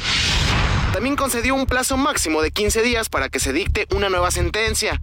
Además, magistrados determinaron que el homicidio de Colosio no debió ser juzgado en el fuero federal sino local, por lo que Aburto fue condenado a 45 años, conforme al código penal vigente en la época. Sin embargo, ahora la nueva condena sería basada en el Código Penal de Baja California, que establece como pena máxima de 30 años y con eso podría quedar en libertad en marzo del siguiente año, cuando cumpla 30 años de prisión. Me dijeron que estaban torturando también a mi mamá y a mi hermanita de 8 años y este, me mostraron fotografías desnudas este, de ellas y dijeron que las iban a, a violar y después las iban a matar. Por cierto, Aburto se encuentra en el Centro Federal de Reinserción Social número 12, en Ocampo, Guanajuato, donde lo único que ha utilizado es su teléfono para reiterar su inocencia. Así, Mario Aburto, quien podría quedar en libertad. Eso es lo que le tienen que decir a la sociedad. Mario Aburto es inocente, ¿verdad? Lo que se hizo, se hizo, es hacer pasar a un inocente por culpable a base de torturas. Entonces, también fue víctima, así como la familia Colosio. Para la una con Salvador García Soto, Iván Márquez. Pues ahí está este tema polémico de la posible liberación de Mario Aburto. La consideración del el tribunal fue que erróneamente a él lo habían juzgado y sentenciado allá en los años de 1994 por en el fuero federal a través de la justicia federal cuando él lo que cometió fue un homicidio un homicidio doloso, sí, pero homicidio a fin de cuentas, que tenía que haber sido juzgado por el fuero eh, común, por el fuero estatal, en este caso la ley de Baja California, que fue donde ocurrió el asesinato. Eh, la ley de Baja California tiene como pena máxima para el homicidio 30 años. Por eso, eh, al hacer esta consideración, el tribunal, dos magistrados votaron por este tema en contra de un tercero, pues tendrían que liberarlo en marzo, si se aplica este fallo de este tribunal que dice que pues fue de y debidamente juzgado. Es una salida jurídica bastante eh, interesante, ha generado polémica también entre los abogados, porque bueno, el asesinato de Luis Colosio no fue cualquier asesinato. Hablamos de que asesinaron, fue un magnicidio. Hablaron, asesinaron y mataron al hombre que iba a ser muy seguramente el presidente de México, porque las encuestas así lo marcaban, ¿no?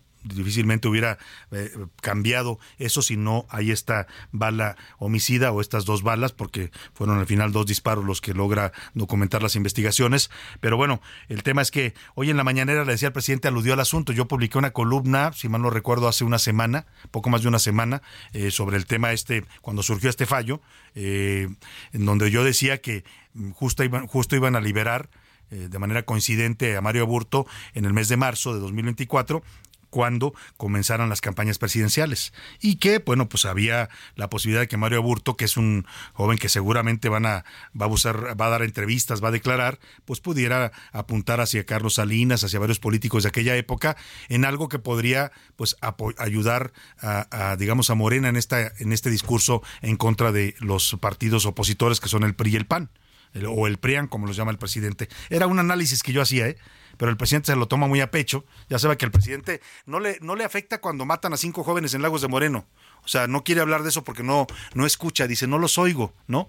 Pero una columna que hacemos un análisis, yo no digo que yo tenga la verdad absoluta, nunca he pretendido tenerla, soy un periodista que hace un análisis a partir de los hechos y de los elementos y de la experiencia que tengo ya como 25 años haciendo columna política, 30 años de, reportero y de periodista, y, pero el presidente se toma las cosas muy a pecho. Y hoy me alude a esta columna y dice que yo volví al tema porque ya había antes eh, descalificado una columna de Raimundo Riva Palacio que también abordó el tema y dice que soy una mente retorcida, me dice el presidente. Ya le contesté en Twitter, si usted quiere ver mi respuesta, está en arroba ese García Soto, le dije que coincido con él, las mentes retorcidas le hacen mucho daño a este país, sobre todo las que dicen que no hay crisis de seguridad, que la seguridad está muy bien, que no hay millones de mexicanos en este momento asediados y asfixiados por el narcotráfico, que las madres buscadoras no merecen ser recibidas por el presidente. Si hay mentes retorcidas en este país, las que desmantelaron el sistema de distribución de medicamentos y crearon un caos que le costó la vida a mexicanos enfermos, entre ellos niños. Esas son mentes retorcidas y esas sí le hacen mucho daño al país. En eso coincidimos el presidente y yo. Aquí está lo que dijo hoy sobre esta columna que publiqué en el Universal. Hace, a ver si me dan por favor la fecha. Aquí mi jefe de información que está eh, un poco dormido. Eh, la publiqué, si mal no recuerdo, el sábado anterior, es decir, el sábado anterior a este último, que fue el sábado 7 de octubre. es lo que comenta hoy el presidente. Eh, otro periodista así, de estos columnistas del Universal, Soto, García Soto, vuelve con lo mismo. Y todos los de las páginas del conservadurismo lo retoman. Que vamos a usar el caso porque suponemos que Salinas es el jefe del bloque conservador y que si Aburto se lanza en contra de Salinas y Salinas va a la cárcel, pues entonces les va a perjudicar en la elección, fíjense hasta dónde, del año próximo. Y vamos nosotros de esa manera a ganar. ¿Será que tienen la mente retorcida?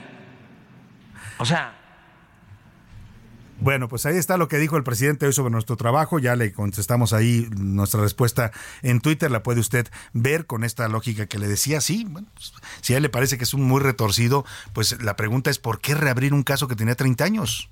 30 años después, eh, un caso que ya pasó por cuatro fiscalías, que ya había una sentencia eh, sobre un asesino confeso, porque el presidente se le olvida que eh, Mario Aburto es un asesino confeso. Yo, como muchos mexicanos, creen, creo que no fue el único que tuvo que ver con la muerte y el asesinato de Luis Donaldo Colosio. Creo que hubo muchas cosas que no nos dijeron y que no permitieron llegar a los fiscales. Un crimen de Estado, pues. Eso es lo que se considera en México. Fue el caso de Luis Donaldo Colosio. ¿Por qué reabrirlo 30 años después si no es por un tema político? Bueno, pues los que crean que lo hacen por el afán de la justicia, si quisiera administrar justicia al presidente, primero su caso de Ayotzinapa que reabrió fue un fracaso rotundo, ¿no? Tuvo que terminar reconociendo él pues que no había podido cumplir la promesa que les hizo a los padres de decirles dónde estaban sus hijos, quién los mató y por qué. O sea, volvió a lo mismo, a la verdad histórica que tanto habían cuestionado y desechado, y no lo digo yo, lo dijeron los padres de los 43 normalistas. Y luego reabren el caso Colosio, ¿no? Total, no hay en este momento en México mm, casos eh, más importantes y más urgentes, ¿no? Asesinatos, feminicidios, secuestros, masacres.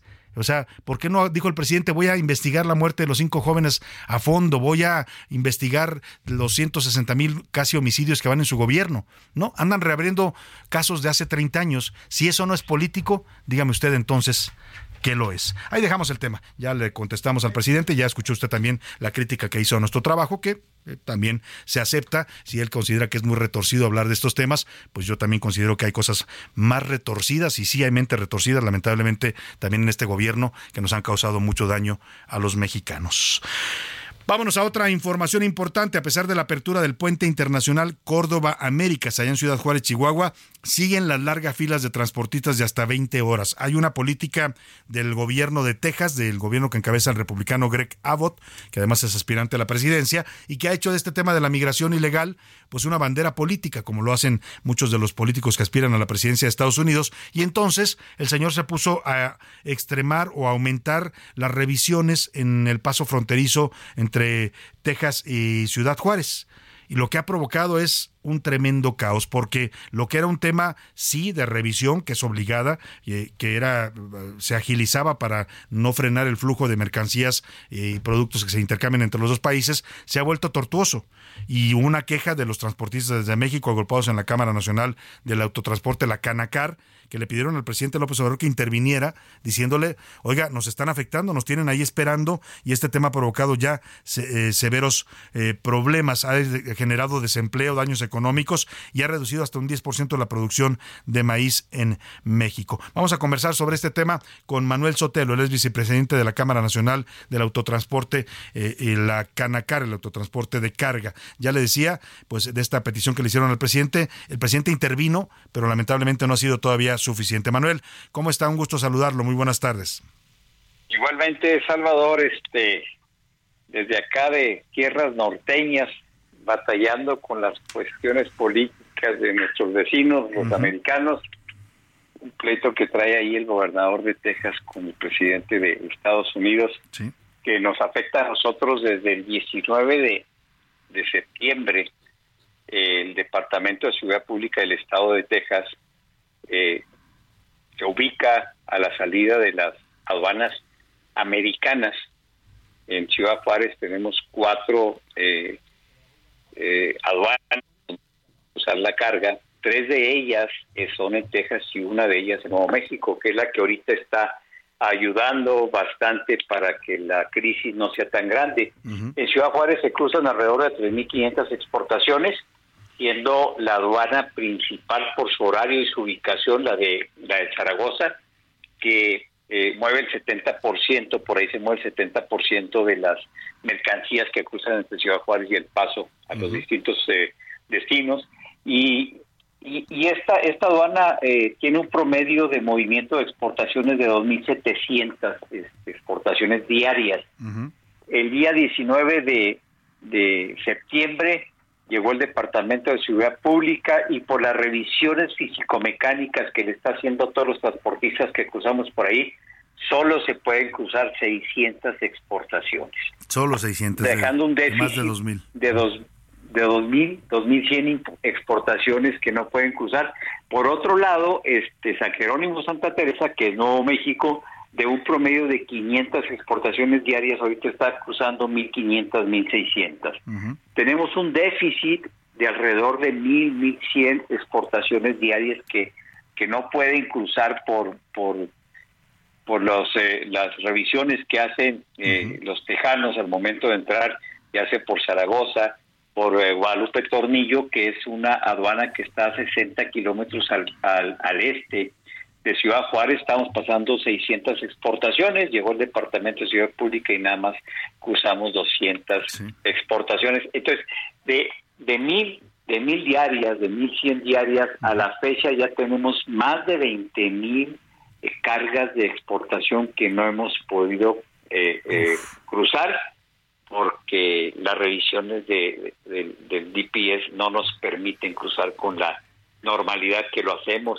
Cada una de estas cargas eh, tiene un promedio, tiene un promedio de, de, valor eh, de aproximadamente 100 mil dólares. Entonces quiere decir que 20 mil cargas por 100 mil dólares son 2 mil millones de dólares de mercancías que no han podido cruzar aquí por, por Ciudad Juárez, que el cruce natural es toda la industria, todo el exportador que hay en el estado de Chihuahua, algunos de, de, Coahuila y, Jalisco son los, los mayormente usuarios de esta región para exportar hacia Estados Unidos. Ahora, Manuel, la Canacar hizo esta denuncia desde hace varios días, le pidieron apoyo al gobierno de México, el presidente dijo que los iba a apoyar. Entiendo que hubo gestiones de la Cancillería con el gobierno de Texas. ¿Se ha logrado resolver algo o la problemática sigue agravándose? sigue, sigue igual. Entendemos que eh, eh, el presidente de la República eh, manda una nota diplomática comentando sobre lo que está sucediendo ahorita y yo no yo no sé pero por ejemplo el, martes se reabre Córdoba Américas que es una de las cuatro posibilidades que tenemos que se había cerrado el 18 de septiembre para atender ayudar a atender a los migrantes. Se reabre el martes, empezamos a cruzar 300 eh, y algo de, exportaciones por ahí por, por, por Córdoba Américas, ayer 428 y hoy llega en la mañana el Departamento de Ciudad Pública de Texas y creo que ahorita llevamos cruzadas como unas 80, 90 exportaciones. Y por si fuera poco, bueno, Colombia, eh, Nuevo León, que está cerca de Laredo, el día de hoy en la mañana empezó el Departamento de Ciudad Pública de Texas a hacer sus revisiones y ya ahorita también allá en, el cruce de Nuevo León hay, hay este, líneas kilométricas. Oiga, pues están estrangulando el comercio entre México y Estados Unidos con estas decisiones del gobierno de Texas y yo me parece que el, TEMEC tiene reglas muy claras. El gobierno de México debería apelar ya a esas reglas para que el señor Abbott pues no esté afectando este intercambio comercial y generando pérdidas millonarias para los exportadores mexicanos. Y, y, todos aquellos que también eh, invierten la inversión extranjera en, México es, muy importante, esto está afectando, está afectando a todo el mundo, pero esto lo vivimos hace cuatro años, Salvador, cuando Trump le pidió a, López Obrador que tuviera las caravanas de los migrantes, los también aranceles, este famosa amenaza. Así es. Finalmente, después de cuatro semanas de que estuvo pues eh, deteniendo el, comercio internacional, se fue con los aranceles y, ya después dijo nuestro presidente, sí, sí los voy a detener. Hoy pues, a cuatro años pues regresa esta problemática. política en Estados Unidos. Sin duda. Vamos a estar muy atentos, don Manuel. Lo tengo que despedir porque me va a cortar la guillotina, pero le agradezco mucho y estaremos muy atentos a esta problemática y a las denuncias Salvador, muchas gracias. Muchas gracias, muy buena tarde. Vamos a la pausa y volvemos. Heraldo Radio, la H se lee, se comparte, se ve y ahora también se escucha.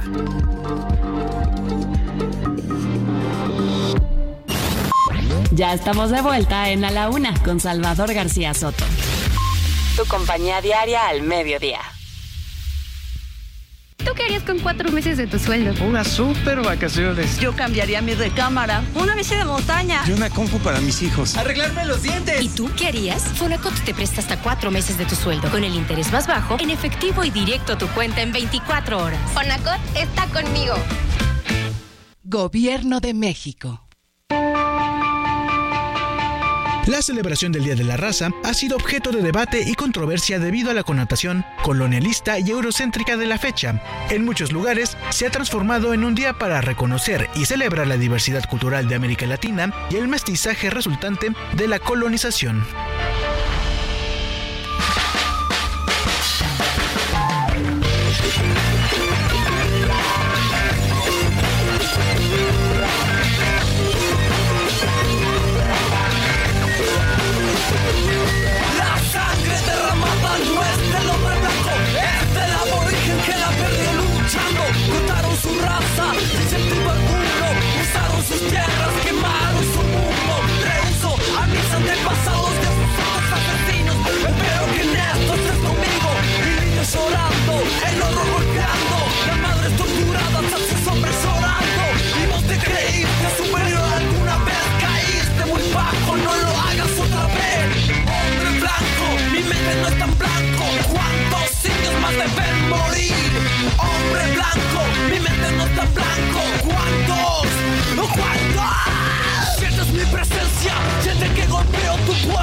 Despierta, somos más te diste cuenta. Duelen las palabras de una vez. Porque lo que piensas es todo al revés. Sabes que en el fondo tienes miedo. Porque las guerras volverán con sus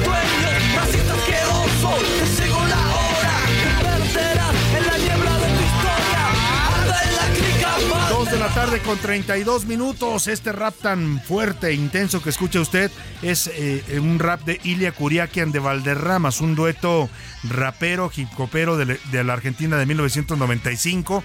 Eh, la canción se llama Hombre Blanco y habla de la sangre derramada durante el descubrimiento de América, dejando claro esta es una historia eurocentrista, la visión eurocentrista, que es algo que también cuestionan quienes dicen, pues no hay nada que celebrar el 12 de octubre, más bien hay que lamentar la pérdida de civilizaciones, de pueblos que fueron arrasados, exterminados en toda la América, en todo el continente americano, desde Canadá pasando por Estados Unidos, donde desaparecieron naciones enteras de pueblos indígenas, hasta México, por supuesto Perú, Brasil, Argentina, Chile, en todos lados arrasaron y desaparecieron y diezmaron a la población indígena, despreciando su civilización e imponiendo efectivamente la visión eurocentrista. Ilia Curiaquian de Valderramas, un dúo de rock, pop, funk, hip hop, eh, también eh, formado por dos grandes músicos, Dante Spinetta, nada más y nada menos que hijo de Spinetta, que el gran rockero argentino, y Emanuel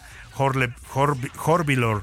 Eh, así es que, pues la letra dice, la escucha usted, hombre blanco, mi mente no está en blanco, ¿cuántos indios más deben morir?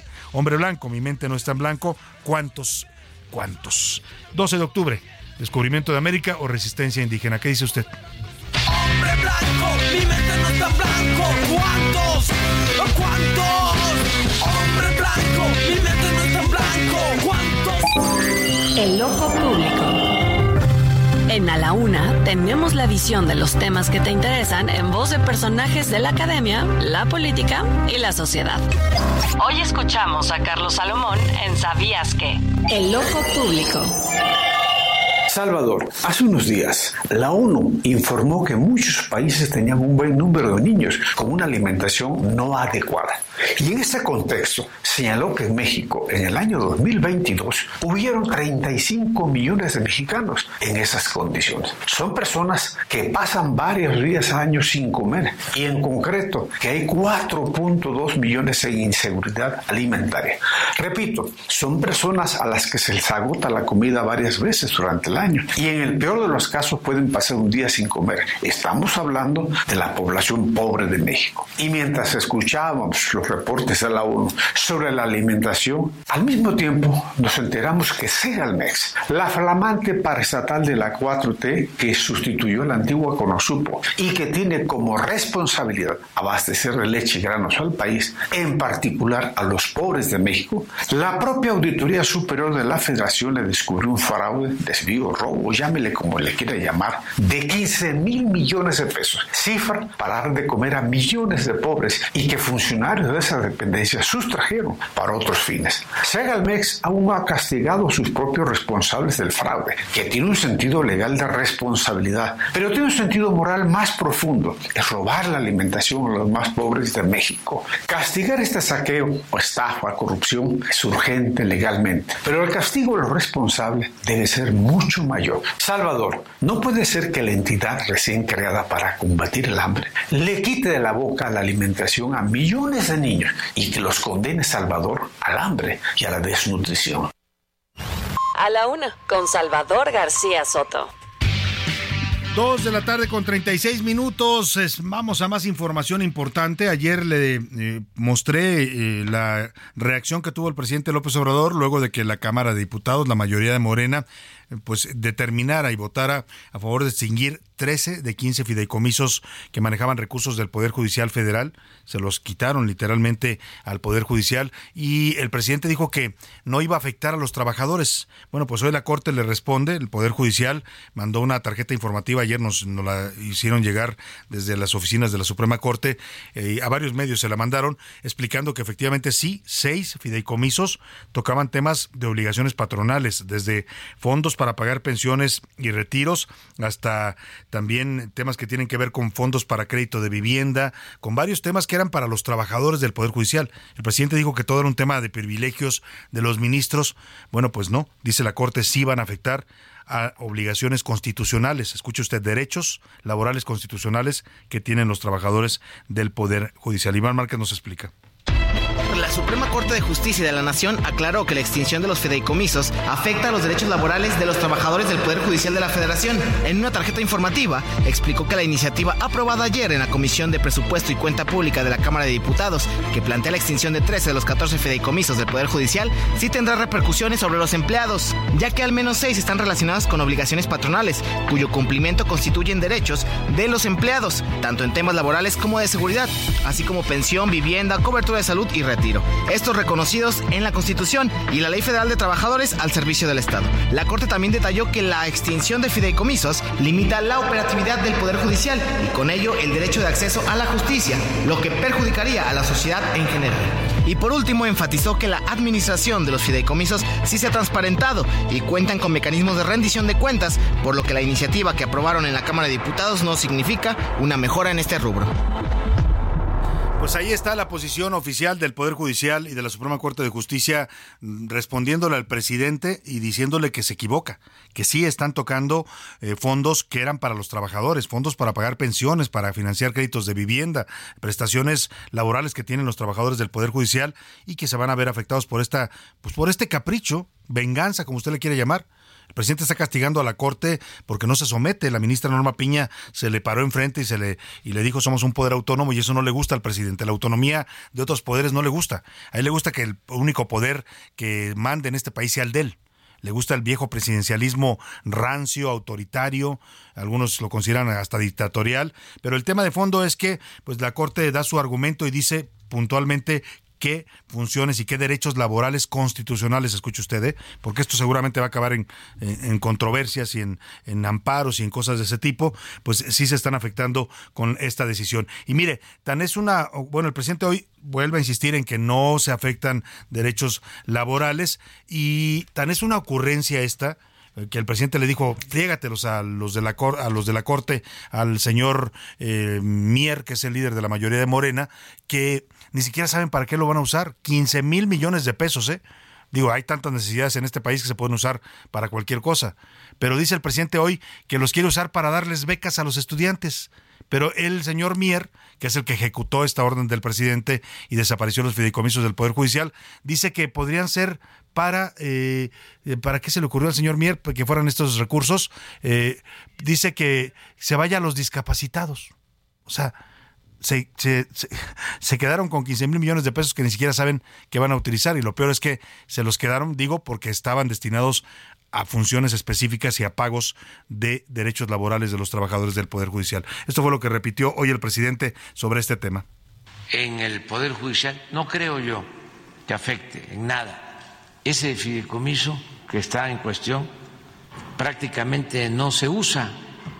Es una reserva que tienen ahí para mantener privilegios de los altos funcionarios públicos.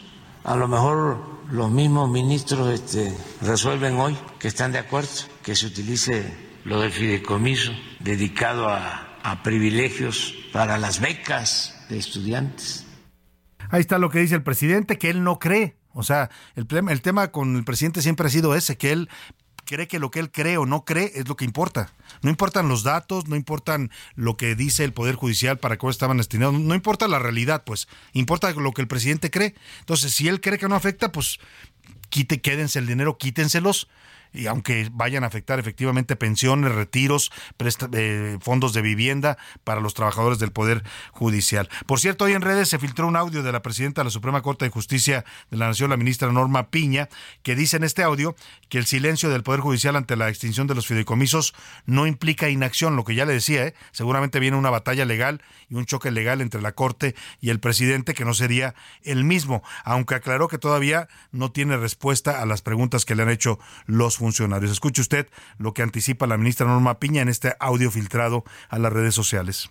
El silencio no implica inacción, sino prudencia para no entorpecer todas aquellas acciones que se han estado desplegando para proteger los derechos de todos, todos los que trabajamos en el Poder Judicial Federal. Pues ahí está la ministra, dice que lo que ellos van a buscar es proteger los derechos laborales de los trabajadores del Poder Judicial. Pues vamos a ver en qué termina todo esto. Por lo pronto, el gobierno de López Obrador se quedó con 15 mil millones más. Ya se chuparon todos los fondos de este país, ¿eh? El fondo de estabilización, los ahorros, los fideicomisos, todo se lo acabaron. Todo. ¿Por qué? Pues porque hay que mantener el aparato clientelar, ¿no? Hay que seguirle dando dinero a la gente para que la gente diga qué bueno es este presidente y vamos a votar por Morena. Pero bueno, pues ahora 15 mil millones de pesos más que todavía ni siquiera saben en qué los van a usar. Vámonos rápidamente para bajar un poco el tono al entretenimiento con Anaya Arriaga que nos habla de esta obra de la leyenda de la Llorona que se está presentando en los canales de Cuemanco. Un gran espectáculo que vale la pena que usted conozca. Ya le regalamos pases para el próximo 20 de octubre. El entretenimiento con Anaí Arriaga. Así es, mi querido Salvador, lo prometido es deuda y les voy a contar de La Llorona en Xochimilco. Cumple 30 años y abrirá la temporada de celebraciones por el Día de Muertos en la Ciudad de México. Este año, la puesta en escena consta de 36 funciones que conjugan música original, danza prehispánica, luces, teatro, un escenario espectacular y lo mejor, lo mejor, lo mejor es el paisaje. Pero para esto, Nayeli Cortés, quien interpreta La Llorona, nos va a contar un poco acerca del aniversario esta obra. Para nosotros es emocionante realmente y pues felices, felices de estar en nuestra casa con nuestra gente y mostrarle un poquito de lo que se hace en Xochimilco, de cómo se viven las tradiciones, de la cultura y las manifestaciones artísticas que se dan dentro de la demarcación y pues en beneficio de, de toda la comunidad xochimilca y esperando la visita de todos los visitantes de turistas nacionales e internacionales que se dan cita cada octubre y noviembre en el embarcadero de Cuemanco. Si queremos asistir, ¿dónde podemos conseguir los boletos, los horarios? Compártenos esos datos. Bueno, pues nuestra temporada termina hasta el 19 de noviembre. Estamos viernes, sábados y domingos y pueden adquirir sus boletos en el sistema Ticketmaster o directamente en la taquilla del embarcadero, aunque se les recomienda que lo compren con anticipación porque para las fechas fuertes pues se agotan rápidamente y cualquier información la pueden checar en www.layoronaensochimilcocuemanco.com en xochimilcocuemanco.com y en nuestras redes sociales de Facebook La Llorona en Xochimilco de Cuemanco, Llorona Cuemanco Xochimilco, nuestro Instagram también La Llorona Cuemanco Oficial y nuestro TikTok La Llorona Cuemanco. Nadie, muchas gracias. Yo soy Anaí Arriaga, me despido. Que tengan una excelente tarde. Bueno, pues ahí está una opción para estas eh, festividades del Día de Muertos, es este gran espectáculo. Es toda una experiencia, yo se la recomiendo, ya he estado ahí y se disfruta bastante, es un espectáculo distinto que lo ve usted desde una trajinera, desde ahí está viendo el espectáculo, se monta un escenario flotante también en los canales de Xochimilco y es imponente porque además en la noche entonces hay todo un espectáculo que tiene que ver con esta leyenda tan, tan, eh, pues apegada a los mexicanos que es la figura de la Llorona, ¿no? Que atraviesa toda la geografía nacional. Oiga, vamos a hablar de otro tema. Viene un eclipse, viene un eclipse importante parcial de sol que será visible en Estados Unidos, Canadá, en México y en parte de Sudamérica. Este fenómeno astronómico podrá verse en un 90% desde el sureste del territorio nacional y en un 70% acá en el altiplano, en la Ciudad de México. En otras partes del país definitivamente no podrá ser apreciado. El evento eh, iniciará cerca de las 9.36 de la mañana, hora del centro de México, y alcanzará su punto máximo en alrededor de las 11, entre las 11 y la 1 de la tarde es cuando se va a ver en todo su esplendor esta maravilla que es ver al astro rey al sol opacado y eclipsado por la luna, este aro de luz que se forma alrededor de los dos cuerpos, que es un fenómeno que ya no se va a poder ver ningún otro en lo que resta de este eh, año, es el último, pues dicen, de, de fenómeno, eh, por lo menos en 100 años no habrá otro como este, un eclipse total de sol, así es que pues eh, aproveche si usted puede verlo, pues disfrútelo. Vamos a platicar de este tema con Daniela Taruni. Ella es coordinadora del Comité Yucatán Eclipses. Yucatán, Yucatán ha hecho todo un evento de, de este tema eh, para eh, pues eh, aprovechar, porque allá en la península de Yucatán es donde más, donde mejor se va a poder apreciar el eclipse, eh, donde va, mejor se va a, apreciar el eclipse eh, y están haciendo todo un festival. En un momento vamos a platicar con ellos. Por lo pronto, Ricardo eh, Romero nos explica. Este sábado, un anillo de fuego oscurecerá parte del territorio mexicano. Se trata de un eclipse parcial de sol que deleitará a miles de personas en Estados Unidos, Canadá, México y Sudamérica. De acuerdo con la NASA, este fenómeno también es conocido como eclipse anular. Sucede cuando la luna se interpone en el camino de la luz del sol, proyectando una sombra sobre la Tierra que bloquea parcialmente la luz del astro en algunas zonas del planeta. El espectáculo cósmico iniciará cerca de las 9.36 de la mañana, hora central de México. Será visible en un 90% desde el sureste del país, especialmente en Campeche, Yucatán y Quintana Roo. En el caso de la Ciudad de México, la luna ocultará el sol en un 70%. Expertos estiman que el punto máximo del eclipse será cerca de las 11 horas con 8 minutos y que finalizará a las 12 con 50 de la tarde. Por su parte, la Universidad Nacional Autónoma de México ha organizado un día de campo con una serie de actividades que contemplan un ciclo de conferencias, la observación del fenómeno astronómico y la convivencia familiar en los pastos del campus central de Ciudad Universitaria. En el estado de Yucatán, el Comité Nacional de Eclipses México ha preparado algunas actividades en diferentes plazas públicas de la entidad. Es el caso del Festival Eclipse Anular Solar, donde se darán charlas, talleres, recorridos guiados, ceremonias y danzas regionales con el fin de evitar aglomeraciones innecesarias en zonas arqueológicas. Por otro lado, la Secretaría de Salud recomendó a la población no observar de manera directa el eclipse del próximo 14 de octubre, ya que los rayos ultravioleta pueden causar daños irreversibles en la vista. También recalcó que algunos materiales utilizados para ver el fenómeno como lentes polarizados, vidrios ahumados o negativos fotográficos no evitan el daño visual. Habla el oftalmólogo José Antonio Martínez Cano, responsable del servicio de retina del Hospital General Manuel Gia González. En el ojo específicamente hablando, la radiación del sol, la radiación ultravioleta puede generar problemas en la córnea, en la conjuntiva. La retinopatía solar se da por ver de manera directa al sol o algún evento astronómico como una eclipse del sol. Es muy peligrosa, puede hacer que disminuya la visión de manera permanente. Para ver el evento, hay que utilizar lentes certificados o visores solares que cumplan con la norma internacional ISO 12312-2. Estas recomendaciones de seguridad también aplican para el eclipse total de sol que ocurrirá el próximo 8 de abril de 2024. Para la una con Salvador García Soto, Ricardo Romero. Pues ahí está el eclipse solar eh, que va a ocurrir este sábado 14. Pues hay que tomar en cuenta las recomendaciones de los expertos. No se, no voltee usted a verlo directamente porque si hay un daño al, al, ojo humano, hay que usar lentes especiales o algún vidrio eh, especial para poder eh, observarlo si usted quiere apreciarlo. Ya le decía que en Yucatán se está preparando todo un evento. En la ciudad de Mérida está llegando gente. Bueno, yo chequé los vuelos, están saturados porque mucha gente quiere ir a ver el, el eclipse y también es un pretexto para ir a visitar esta bella ciudad que es Mérida, Yucatán. Mañana vamos a platicar con la gente que está organizando este festival del eclipse allá en Mérida, donde se va a poder ver mm, con mayor plenitud este eclipse en México. Por lo pronto, vámonos a los deportes. Ya anda por aquí en la cabina el señor Oscar Mota.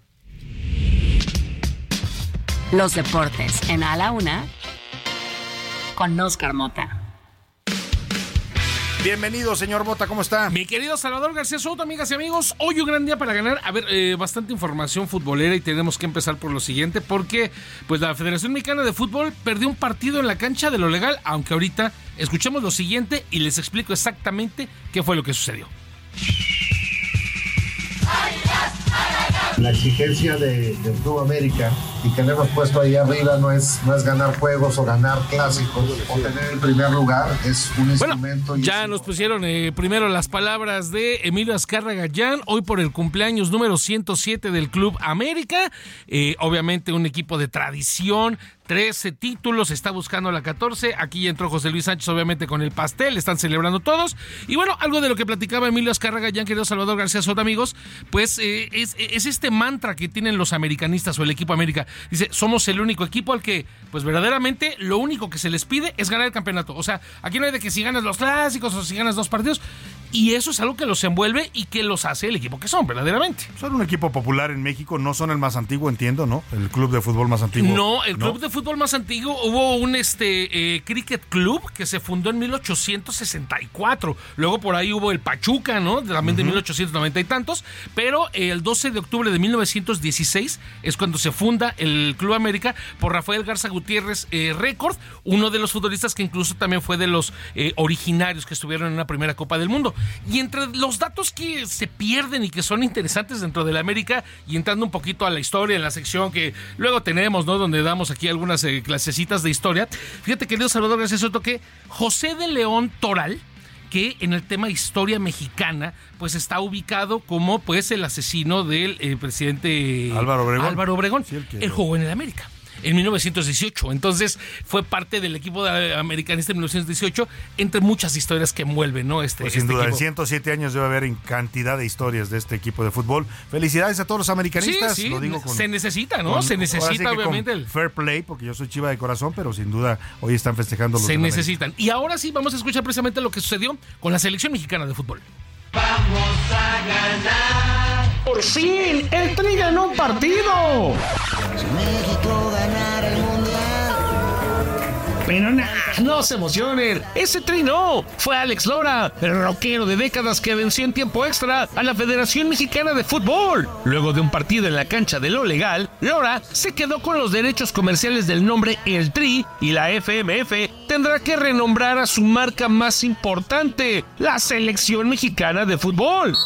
Porque es un nombre registrado bajo todos los rubros. Por eso es que hacemos discos, por eso es que hacemos botellas, por eso es que hacemos ropa. El explotar comercialmente a la selección mexicana como el Tri, haciendo alusión a los tres colores de la bandera nacional que se portan en el uniforme, le representa a la FMF hasta 2.038 millones de pesos. Solamente por la venta de jerseys, pese a que la propia federación desmintió estar en litigio mediante un escueto mensaje, se tendrá que echarle creatividad para encontrar otro apodo. Y aguas con los amigos de Ecuador, a cuya selección se le conoce como la Tri. Que soy el muchacho chicho de la película gacha. Oscar Motaldrete. Eso es todo, amigos. Se vio como el muchacho Chicho. A ver, solamente para definirlo, querido Salvador, no es que la federación haya eh, entablado este pleito legal contra Alex Lora. No. Fue Alex Fue Lora Alex. quien, correcto. Eh, porque él tiene los derechos de autor de la marca El Tri. o y sea, todo lo que tenga el tri o tri solamente o la tri, que ojo, a la selección de Ecuador también se le conoce internacionalmente como la tri, entonces aguas por ahí. Ay, pero a él no le afecta tanto porque pues, ¿Quién están sabe? ¿Quién sabe? están en, en otro paralelo, literalmente. Es buena lana. Oye, pero bueno, pues la federación tendrá que decidir si quiere seguir usando el nombre del Tri para Sí. la selección, pues tendrá que pagarle derechos al señor Alex Lora. Usted que me está escuchando, ¿qué apodo le pondría a la selección nacional? Usted que me está escuchando, díganos mañana. Los ratones verdes. Uy, he escuchado unos que. Muchas gracias, Oscar Oye, gracias para ganar. Gracias a todo el equipo, a, a Rubén Esponda en la producción de este programa, a José Luis Sánchez en la jefatura de información y los reportajes, a toda la redacción encabezada por Milka Ramírez, que le llamamos- mandamos un abrazo. No ha podido venir Milka porque está con su mamita enferma. También doña Milka Ramírez, ánimo que todo salga bien. Está hospitalizada en estos momentos. A Laura Mendiola en la coordinación de invitados, al equipo de redacción eh, encabezado también por Milka, por Iván Márquez, por Ricardo eh, Romero, a nuestro operador eh, Luis Ahumada y a todos ustedes. Que pasen una excelente tarde. Provecho. Aquí los esperamos mañana a la una. Por hoy termina A la Una con Salvador García Soto. El espacio que te escucha, acompaña e informa. A la Una con Salvador García Soto.